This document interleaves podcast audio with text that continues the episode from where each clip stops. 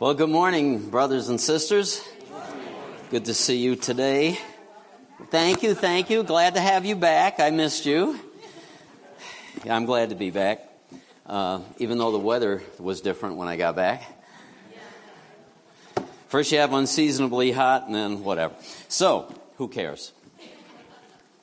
Praise the Lord. Amen. Amen. At least, uh, at least some of us agree with that. I think, right? A lot of us. Um, I, I think, Mike, more people knew that song than we suspected. I heard them singing. When does Derek get back? Tuesday. So I won't see him this week. Or until sometime. Anyway. Sorry, that was a little business on the side. You got to listen in. Um, let me see. There were several things that I wanted to say. One was Kathy made a great announcement about body life, really. It's what, what the body should be about. Uh, gathering on Sunday matters. It doesn't matter as much to a lot of people as it should, just being blunt from what I see. But it's in small group, especially, that you get to really sandpaper each other, you know, because believe it or not, we all have rough edges that God wants to sandpaper us in, right? Yes, sir. A quick correction? A correction? The James Danella, Laura Danella small group meets the second and fourth Fridays. Second, fourth Fridays. Saturdays. Just so everybody knows, second and fourth Friday nights at 6.30. She's in crisis with her mother. Yes, jo- Jody's not been around. We've had a little bit of chaos this week.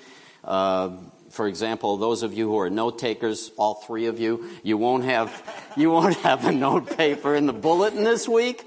Um, but I'm going to give you the three points in a minute for those of you who'd like to um, uh, take notes uh, on, on the subject this morning. And uh, so, is that clear? Danella's group? Anybody wants to be part of that? Going back to the subject of small groups. For example, it's been really fun to watch some brand new believers growing and asking all the good questions and uh, having people interact with them and coach them along in their Christian life. So let me just say this. Kathy exhorted us, she's going to keep coming and making that announcement till she drives us crazy, till everybody's in a small group. Oh, do I ever? but here's the deal can I just exhort you? Don't just do it to do your good deeds and check off. You know, that's what legalism's all about. And this valley is rife with legalistic Christianity. And so you can check it off. And I went to a small group. If I'm not coming with a mindset to say, there's something God wants me to grow in, because everyone in this room, there's something God wants you to grow in. Maybe it's enter into life eternal by really trusting Christ instead of deceiving yourself about it. Maybe it's something that has been a besetting sin in your life or something that makes you notorious. I had some of those.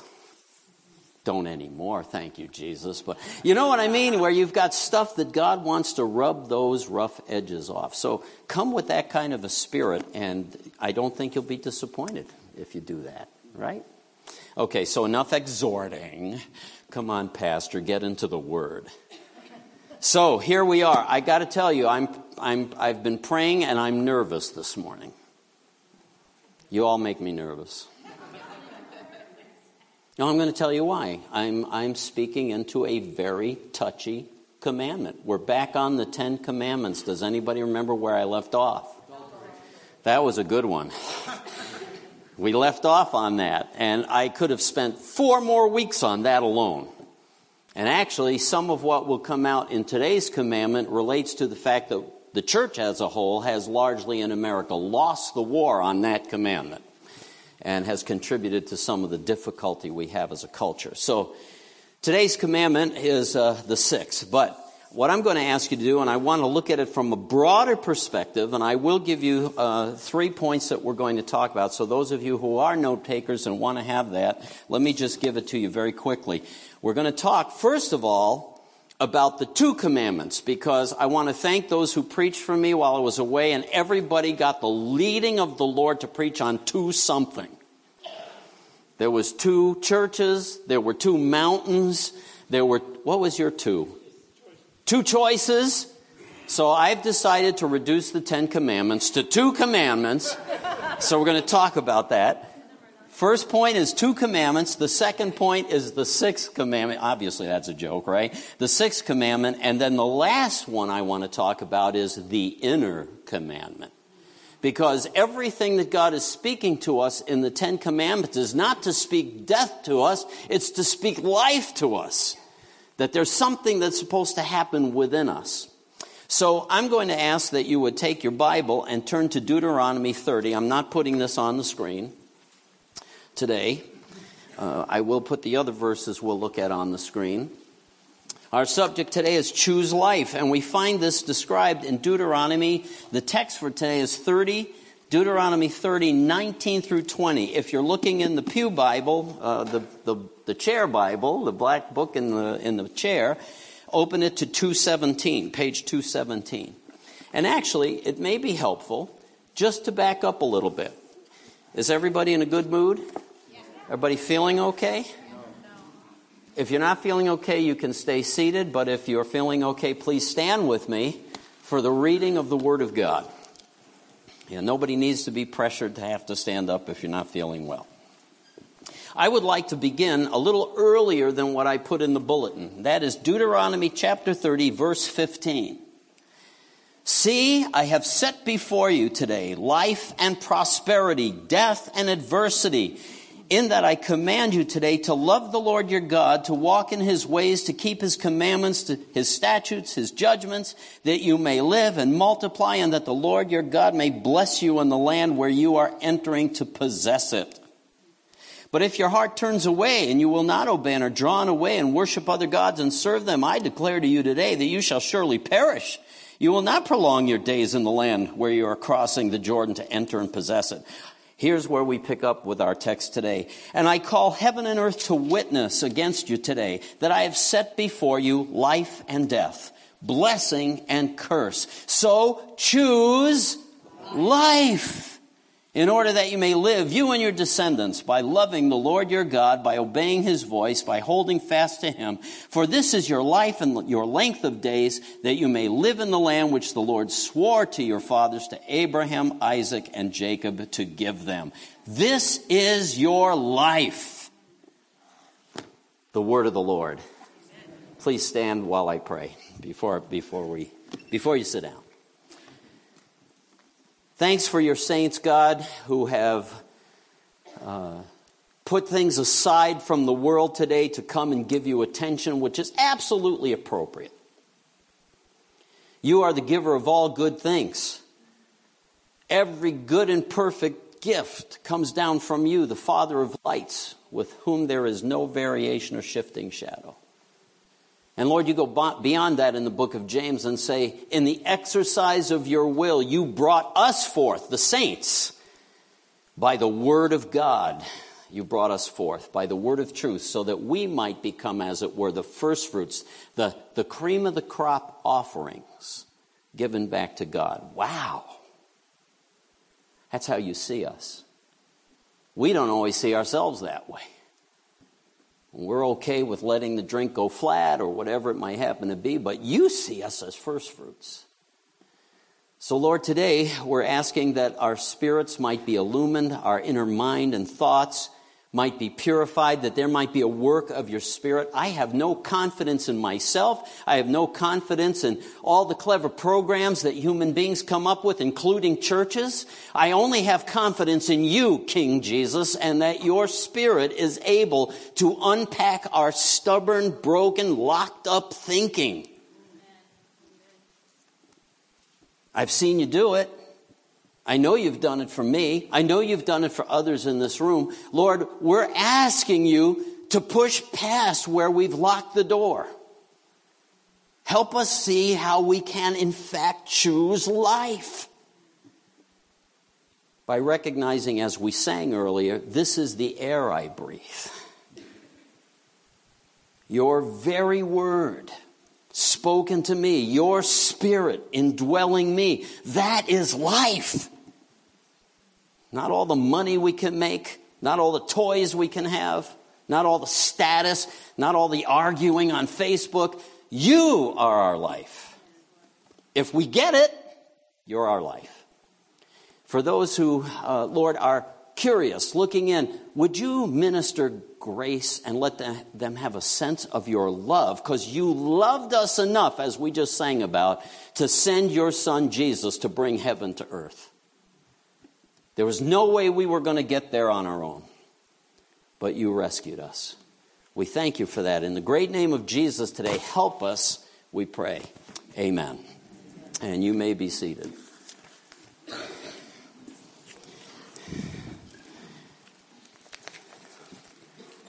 I'm going to stay on task. My wheels were going around. That's always dangerous. King James and the NIV, the Lord is your life. The Lord is your life. Anybody reading through the Old Testament in our daily Bible discovered a whole lot of stuff about people getting swallowed by the earth and people being put to death for breaking the Sabbath, etc., etc., etc. Wow, is God mean and nasty? I don't think so. If you spend some time reading a guy like John Piper, who talks about the glory of God and the fact that if he is, in fact, which by the way, I'll die on this one, he is the best thing in the universe. So being connected to him is, in fact, the best thing for me. And it's the best thing for the lost people who are destroying their lives on drugs or escape or sexuality, whatever it is. He is the best thing. So that helps me understand why the, God de- delegated at the beginning the death penalty for degrading Him, degrading His name. Because you're turning people away from the source of life. Get it? See, we, we see it once God gives us clarity and our, and our eye, minds are illumined, then we can see that. But until that point, we don't see it that way. We see him as a big killjoy. We're mad. Well, who are you to tell me what to do? You're a bunch of self righteous. No, give me And sometimes we do come across that way. So let's review the Ten Commandments. There's two commandments, and then there's the sixth commandment, and then there's the inner commandment. The Ten Commandments, starting from the bottom. We need a review, don't you think? We need a review. We all forgot them, right? I've been gone a week. We all forgot them. I'm teasing. I'm teasing. Don't you can't. If you come from a church background where you don't have any fun, it's the wrong place for you. So, I believe that being together as God people should be one of the most joyful things that it could be. Don't get carried away. Okay, so. Thank you, thank you. I'm here all week. Anyway, the Ten Commandments, starting from the bottom. Remember, we started at the bottom. When we started the Ten Commandments, we started at the bottom because the, the very bottom command, the tenth commandment, was, Thou shalt not covet. You start by controlling what's going on in here and between your ears and that will keep you from working your way up the socially more consequential difficulties of breaking those commands. So we start at the bottom. Thou shalt not covet. Next, thou shalt not. Boy, we, we fell off the wagon really fast. Thou shalt not bear false witness, lie. Thou shalt not lie. One of the social consequences Think about it. Not telling the truth, cheating on your taxes, blah, blah, blah, whatever it happens to be. All right, all right, I got to get back on task. So, no coveting, no lying, no stealing. If it ain't yours, leave it alone. Put it back.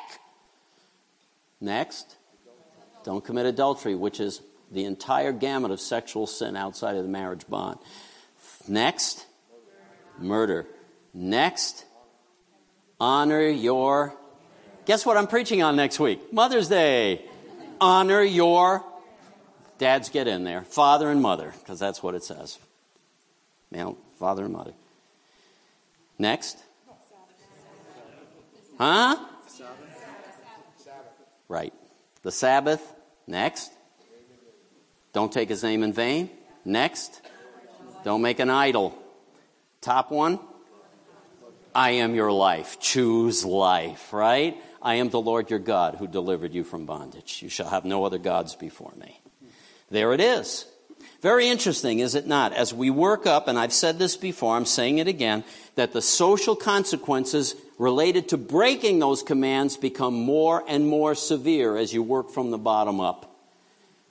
By the way, I have a little suspicion that if you go all the way up through the social commands into the God directed commands, the same effects happen. They're just more invisible for a while. But anyway, we get up to murder, which is one of the big ones in terms of social consequence, right? And just above that, we start to transition between social consequence and divine. Because honor your father and mother is a transitional command, goes between the horizontal relationship that we have and starts to go vertically. Why does God say so many times, you know, honor your father and your mother, rise before the aged, I am the Lord? You know, if a person does not obey his parents and he's incorrigible, take him out and solve the problem. We won't get into that right now, but you get the point. There is a vertical relation to God because we're made in the image of God, and we're going to unpack that next week. So that's where the social changes from horizontal to vertical, and then the rest are directly vertical. Although, even the Sabbath command has a horizontal effect. You know, some of us in our study of uh, emotionally healthy spirituality, Dr. Phil's uh, commentary book, whatever the name. Got it. Emotionally Healthy Spirituality by Peter Scazzero. He talks about that very issue of the Sabbath and the effect it has on us horizontally as well as vertically. So, those are the, the Ten Commandments. So, let's simplify it and break it down and be consistent with all my predecessors in the pulpit. Talk about the two commandments. Because there are two commandments. Here it is. Here's what the Bible says and one of them, a lawyer, asked him a question, testing him Teacher, which is the great commandment in the law? And he said to him, You shall love the Lord your God with all your heart, with all your soul, with all your mind. This is the great and foremost command. And by the way, that's also restated clearly in Deuteronomy chapter 6, verse 4. So there's the first command, and the second is like it. You shall love your neighbor as yourself. On these two commandments depend the whole law and the prophets. How do you like that? In other words, this is the summary. This is the, you know, the homogenized, melted down version. Here it is in simple form. In fact, I don't remember whether it was Hillel or one of those great Hebrew rabbis who basically said, there are 614, 13 mitzvot, acts of righteousness in the Old Testament law. 613. Have you done them all this week? I'm just checking. But anyway, no, you probably haven't. You probably even know what I'm talking about. But here's the point Hillel, or whoever it was, said, There are those commands, but here's the basics love God and love your fellow man. The rest is commentary. That was their take. So there's something about this honoring God, manifesting that I believe in God, and manifesting that I believe in God when I treat my neighbor who was made in his image properly. There's a connection.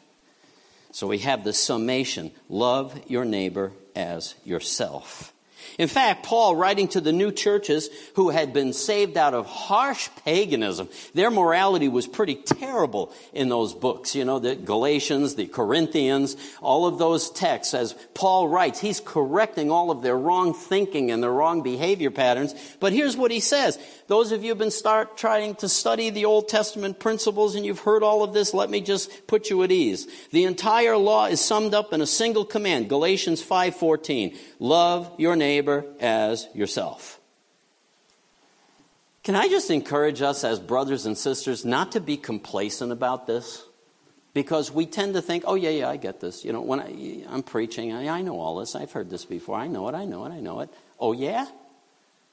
Here's where we get in trouble. We don't always do self examination and a little inventory. I'm going to be kind of silly on this one, a really kind of a lightweight complaint if I can. But loving my neighbor as myself, how heavy this really is. I can't really afford to be complacent. Have I really manifested uh, this, this social command, if you will, toward those who are made in the image of God, the imago Dei, which we're going to talk about? It's critical. But what, what I said would be kind of um, light is I was thinking about some manifestations of how people don't show love toward their neighbor. Have you ever noticed any of those? First thing I have to do is understand that God says, love your neighbor as yourself. So you have to learn how to respect yourself. There are people who hate themselves so much, how can they love anybody else? All they're going to do is destroy themselves, and they'll work on destroying you too, if they can. So let's go past that. Uh, there is a way to process that appropriately.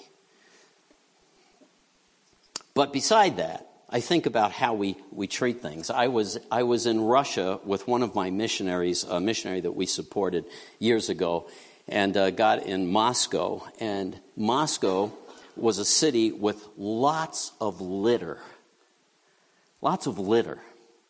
And uh, the missionary who was walking along with me, he just went off on it all of a sudden. You know, missionaries are spiritual, so anything they say is right, right? So he just went off on, look at this place. Look at, look at the filth. Look at the dirt. Look how they treat their country. They must hate this place or blah, blah, blah. And I'm just listening. Hmm, okay. But there's a point.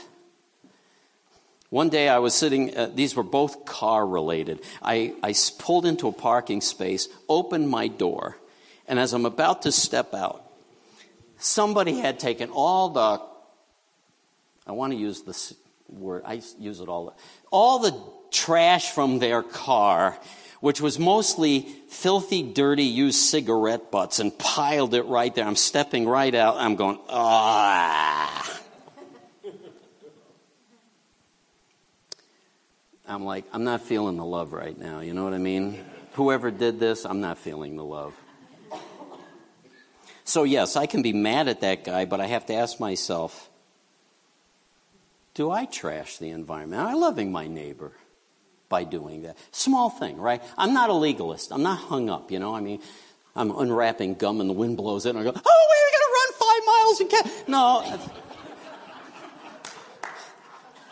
but if you do this, you know, I, my mom's house before we sold it over in uh, Hopewell Junction, I think is the name of the town across the. Uh, there was some guy would drive down every morning, eat a banana, and aim for her driveway. It was like every morning, there goes the peel. I'm like, I'm not feeling the love. How about you? So yeah, there's people like that, but my question is, to what degree am I like that? Ask yourself, do some inventory. Yesterday I'm driving down from Albany, and this guy comes screaming up, mm, you know, tailgating aggravates me, just to be blunt. My stepdad, who taught me how to drive, would just progressively take his foot off the gas pedal and slow everybody down till they were like steam coming out of their ears, you know. And I, I, I don't know that I've ever had anyone this. This guy came on me like gangbusters, and I don't think there was that much room between our cars. Scared me. I'm like, huh, hmm. I'm not going to race for you, but I am going to pull over because you have an attitude issue. But I'm asking myself, am I doing that to my neighbor? I was uncomfortable. I, I wasn't feeling a whole lot of love at that moment. Not for this guy or from this guy. Anybody relate to what I'm saying? In other words, we never look at ourselves and say, Are you one of those A type personalities? What is so freaking important that you have to do this to the person in front of you? What is so important? Nothing. And God help us if you go fast and you have honk if you love Jesus, and then you wonder why they're honk. Ah, you idiot! Ah. Okay, am I making any points here? I don't know. Don't be complacent about how far along you are, because you're probably not as far along as you think. I have found that my walk with Christ, which has been going on for 46 years, continually bashes me into the wall and goes, idiot, idiot, idiot. How did you miss that? How did you miss that? How did you miss? How did you become like that? And when I, when I uh, talk about our health as a church in two weeks, the day of the annual meeting, because I'm going to preach into that, I'm going to come clean about a couple of things. Ooh, you won't like it. Nothing that I'm going to get fired over. Maybe. I don't know. No, I'm just talking about attitude, things that we get wrong. Things that we get wrong. Am I making sense? Okay, love your neighbor as yourself. It's summed up in that command love your neighbor as yourself. So, how do I show respect for the image of God and other people, even though some of them, they really erode my desire to respect them? Anybody got that? Yes, I get that. So, those are the two commands, the summation of the law. Let's look at the sixth commandment for a few moments. This is hard. The sixth commandment you shall not murder. Deuteronomy 5:17. Literally, let me read Martin Luther on this. If I may, just for a moment.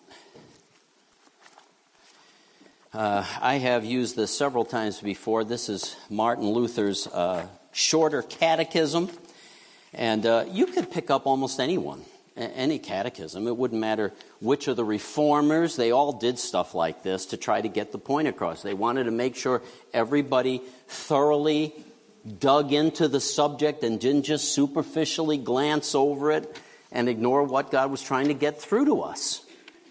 So here's what it says The fifth commandment Thou shalt not kill. What does this mean?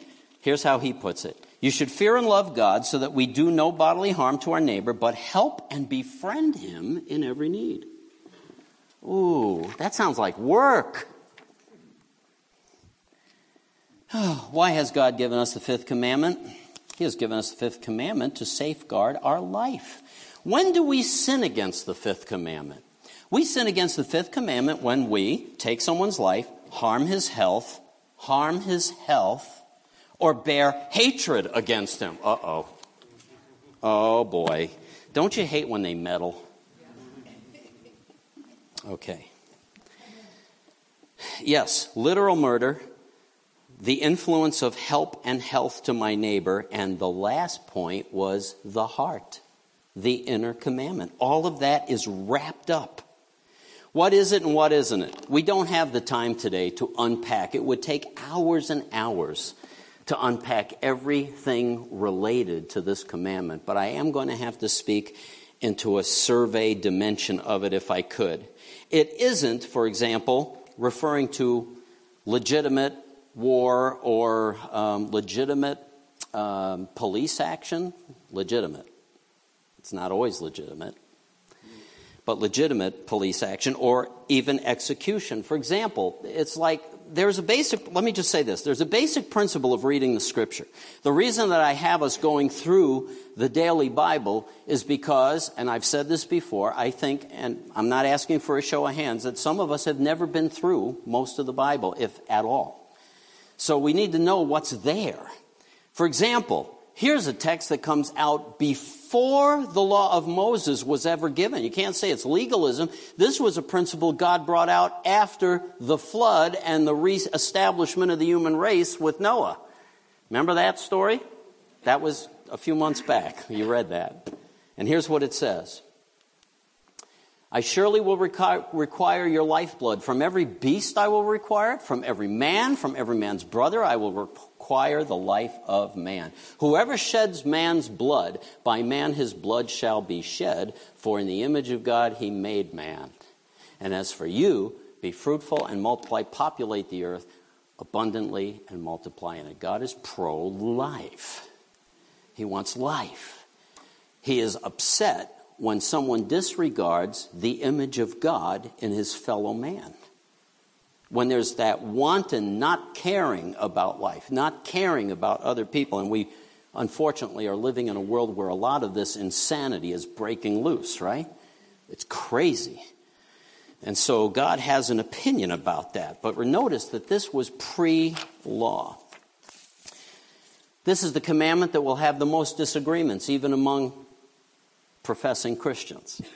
For example, the death penalty. If you wanted to talk about that, could go on for five hours. If you're from an Anabaptist root, which means who I'm talking about when you drive over to Lancaster, and enjoy those little Amish buggies, those are Anabaptists. The Anabaptist tradition has always been thorough pacifism. You're aware of that. Do I agree with that? No. Do I respect it? Yes. They have the right to hold to their position as long as they are consistent, and they try to be on that particular subject. One of the reasons I, um, I was dreading addressing this is because there are implications with some of the social issues relating to this commandment. I would be remiss not to speak into it because confessing orthodoxy, the church that has stayed loyal to the scripture, and loyal to Jesus has always had a strong position against certain things. So, in our culture, where certain things have been made legal or allowed or are moving in that direction, God does have an opinion. The outworking of which isn't always super clear. So, I'm going to ask you to keep your shirt on or your belt fastened or whatever the right word is uh, to know that I want to speak life and I want to speak healing as much as I possibly can. I'm mere mortal. I may botch it up a little, but I hope not because God is for you. Do you understand that? He is for you. I don't want to lose you at this point. There's room for disagreement on things like pacifism. There are issues today about the imago Dei, the, the image of God in man, that matter greatly, which is why a while back we signed those petitions for the International Justice Mission. I just read another thing in the paper today about safe harbors or safe homes and uh, how they got honored by the FBI because of their work for people who are being enslaved in the sex trafficking and everything else. And certainly Christians, it's a no brainer we should be against that. We should be in favor of life and of freedom and of justice.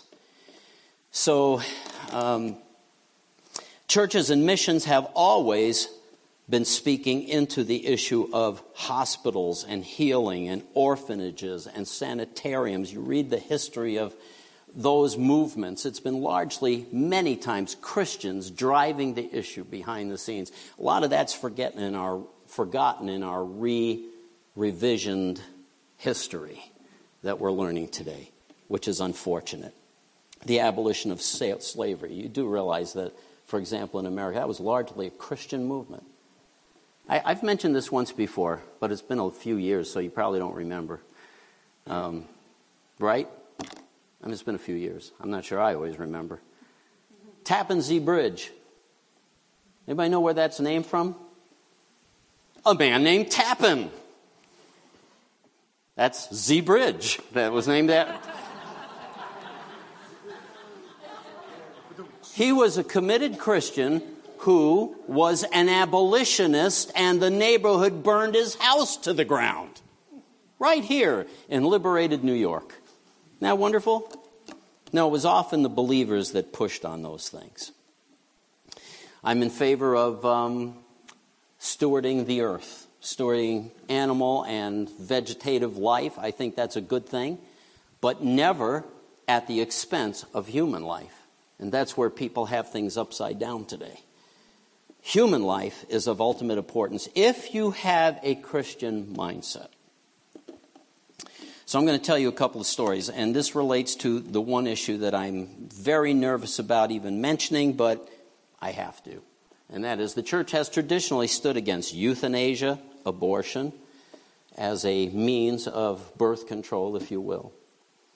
And I know that there are people in the room, without a doubt, who have been through some of this experience. So I'm just going to tell you two experiences. One of the ones that I had had to do with the political push and pull. I'm not sure that pro life people are always making themselves winsome for Jesus and trying to reach those who are feel trapped, if you will, in this context.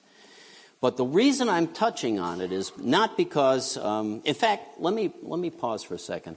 One of the reasons I love you, I hope this doesn't trouble anybody. Pope Francis, I kind of like him. It's almost like he gets it, you know what I mean? And um, one of the reasons I do is that he manifests compassion. People assume that he's dropping the bar, but I've been listening very carefully and I don't hear the bar dropping.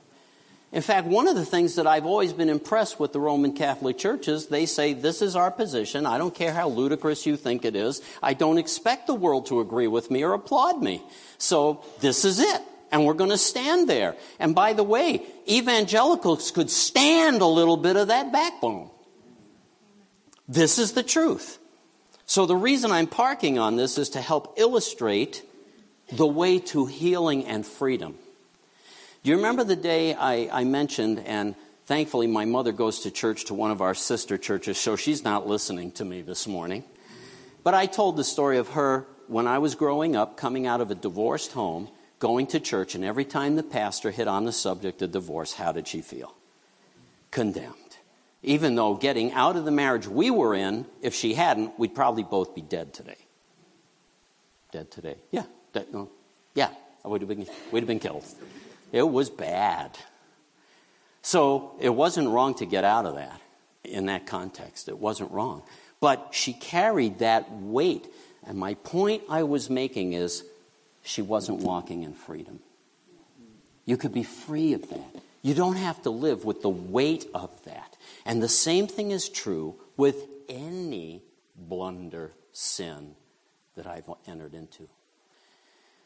We saw many people, and um, I've got a person in the room who could help tell you stories today because they were there, who had been through either abortion or other issues that were huge who were walked through to freedom. And there's a way to get there and to know that I'm released and I can face that thing without cringing.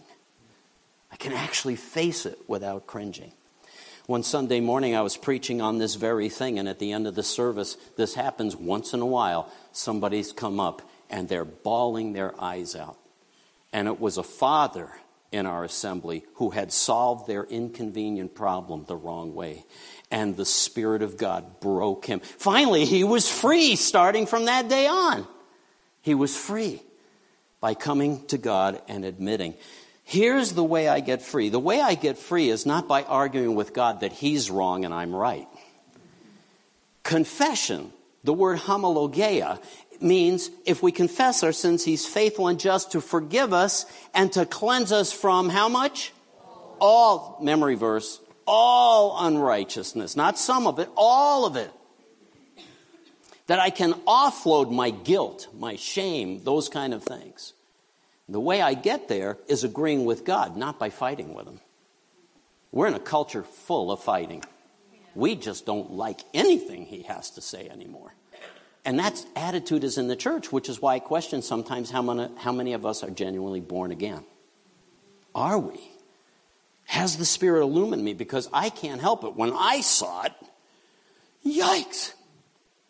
Now, by the way, this subject is very touchy to me, and the reason I don't think our political push pull methods are a good way, we lost the battle previously when we dropped all our sexual barriers.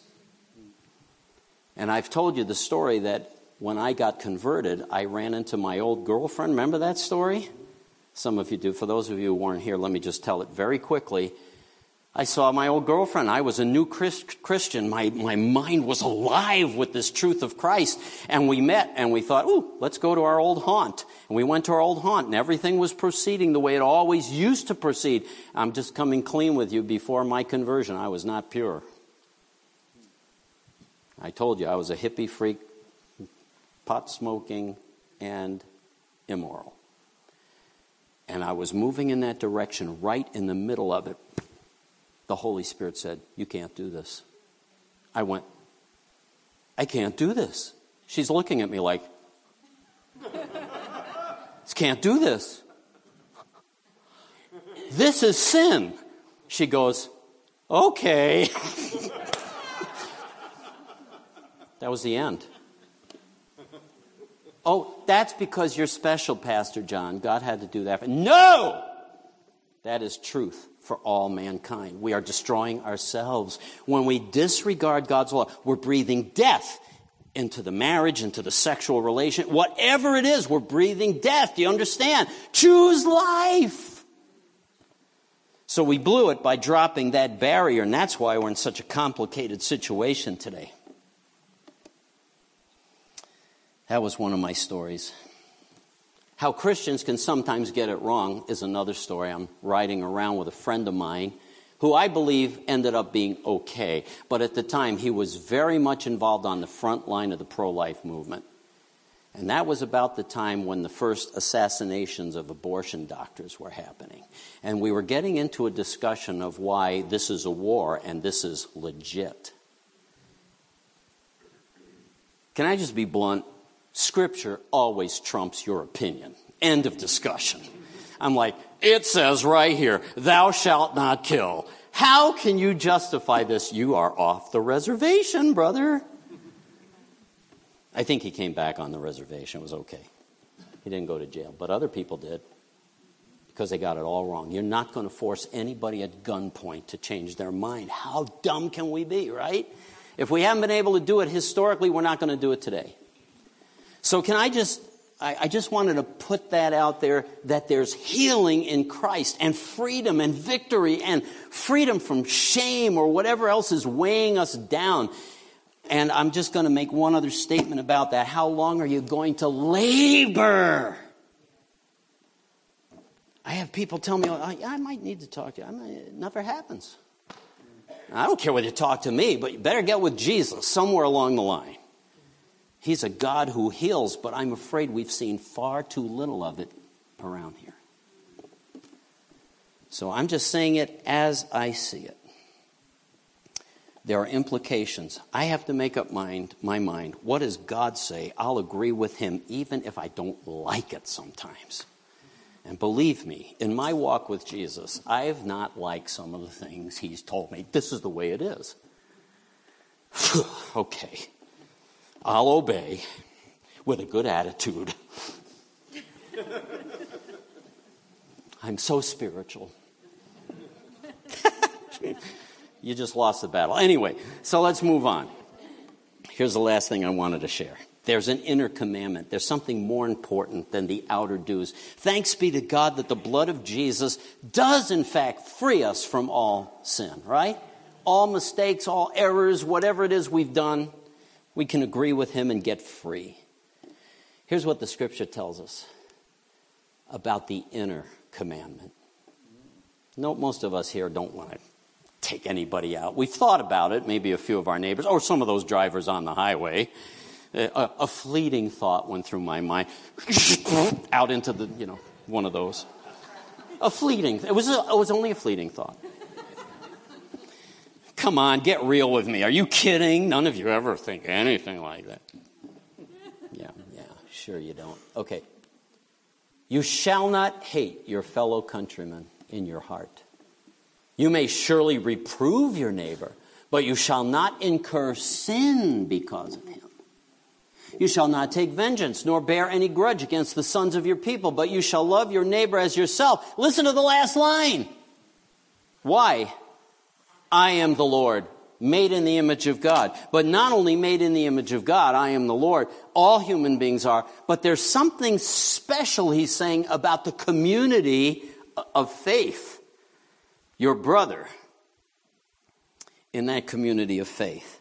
You shouldn't hold it anyway, but you shall love your neighbor as yourself. Jesus was speaking on this on the Sermon on the Mount. He said, You've heard that the ancients were told, You shall not commit murder. But I say to you, everyone who is angry with his brother shall be guilty. Remember that? It goes a lot longer than that, but even of hell. Restated by John, I just read this one and I go, Yikes! Look at this. Everyone who hates his brother is a murderer. You know that no murderer has eternal life abiding in him. Hmm. Take that. Right? Now, what is the point of this? What is the point of all of this? We can't. Do you remember a couple of weeks ago? How long has it been? Um, that I was talking about the never ending story, that great spiritual movie. And in that movie, there's this huge turtle creature Atreyu's trying to find his way, and he finds out he's 10,000 miles away from where he needs to be. And he says, Can I get there? And the guy goes, You can't. The turtle guy's a sadist, you know. He's like, You, we don't know. We don't care. How do I get there? You can't. It's 10,000 miles away. I want to live for Jesus. You can't. You can't. 10,000 miles away. I mean what I'm saying. You can't. That's the point. You can't. Left to yourself. You can't. Can I if Jesus helps me? Yes. You have to let him live his life through you. That means you're going to have to go through a crisis. You're going to have to give him the keys to your front door and say, go in and rearrange the furniture any way you want. And whatever you want to throw in the trash, you do it. Oh, yeah, that's going to happen. That's our problem. Right there. That is our problem. And especially when we're complacent, think, oh, I've already done that. Really? What's God getting at? We need His help.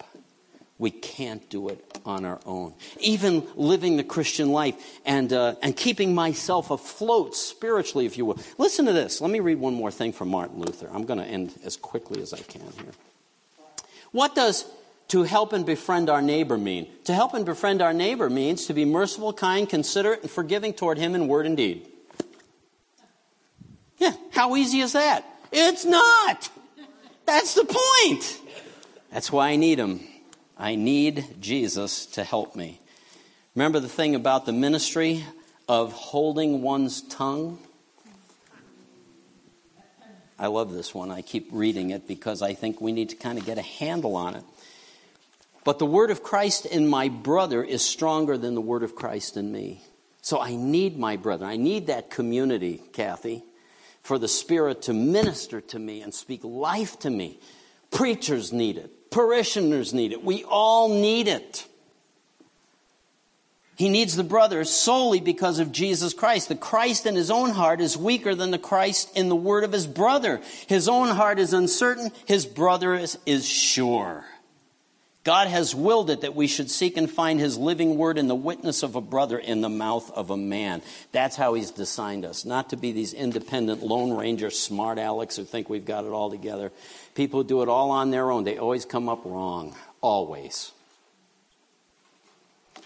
I have been in the ministry 46 years. I have watched people, I call them clones.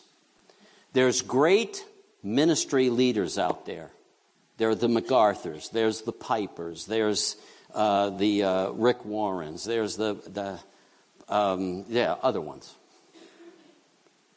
They're never a problem to me. I don't agree with everything they all say because I'm right and they're not, but uh, that's a joke. I respect them highly, but I encounter their clones, lone rangers, who think they speak for John Piper, think they speak for Bill Hybels, think they speak for these, uh, and they've always got it wrong. And they're breathing death on everybody. No, they need a brother to speak life to them. And if not, here's the ministry of holding your tongue that Bonhoeffer said He who holds his tongue in check controls both mind and body.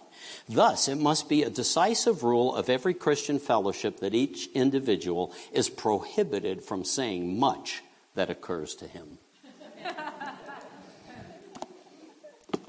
Let me put it another way shut up. Okay. That's what he's saying. If you can't speak life, and even rebuke can be life. I hope that what I've said today about some of the territory we've waded into, perhaps as a congregation, I hope it was life for you, not death. That's the last thing I want. Choose life. Choose healing. Choose freedom. Choose victory. Choose having a clear conscience. Sleep well at night. It's wonderful when that happens. What is he getting at? We desperately need him. And here's the proof that I'm getting at on this about how we're, we haven't arrived. I think complacency is one of our besetting sins. You're stuck. We're not doing well. We're not doing as well as we think we are. Trust me. I'll make it clear. We've been working through this book together. Actually, we're done with it. Uh, a lot of the guys I was trying to take through it, like, threw it in the trash and stomped on it and hated it. And I'm exaggerating. We had a lot of fun with it talks about in this book growing. Imagine becoming more like Christ. That's the journey we're all on, no matter where we are. None of us have arrived. I'm admitting it. Anybody want to admit? Who wants? Whoa, some of you think you're there. Okay.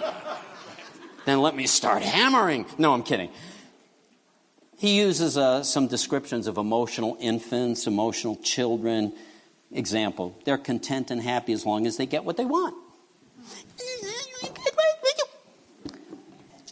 Emotional children, easily hurt. Emotional adolescents tend to be defensive, threatened by and alarmed by criticism. Deal with conflict poorly, often blaming, appeasing, going to a third party, pouting, and ignoring the issue entirely. They're preoccupied with themselves. They're critical and judgmental. Gee, there's nobody in the room with, like, none of that. Emotional adults, on the other hand, recognize, manage, take responsibility for their own thoughts and feelings, can, when under stress, state their own beliefs and values without becoming adversarial. Without becoming adversarial. Respect others without having to change them. I had to grow in this. I want to change. I want, I want, I want to change you. I can't. Give people room to make mistakes, not be perfect, accurately assess their own limits, strengths, weaknesses, da da da da. Think we've arrived? Nah. But there's somebody who wants to help us, right?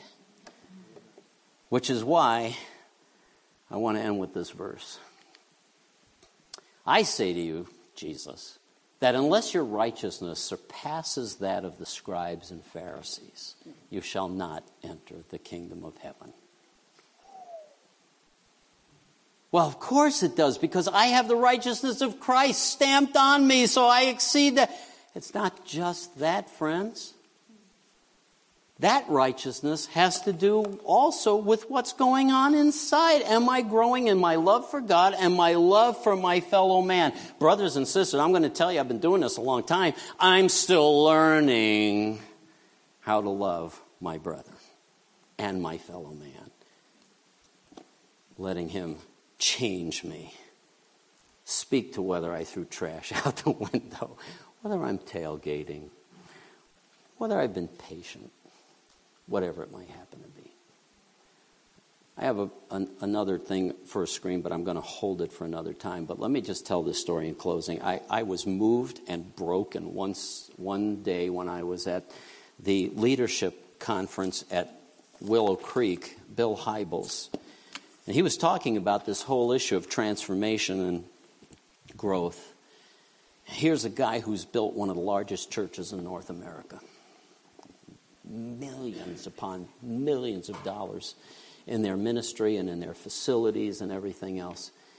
And he was talking how he was going into a building with a revolving door and he got caught behind what appeared to be a veteran who was handicapped and couldn't move fast. And he found himself Come on, come on, come on, come on, come on.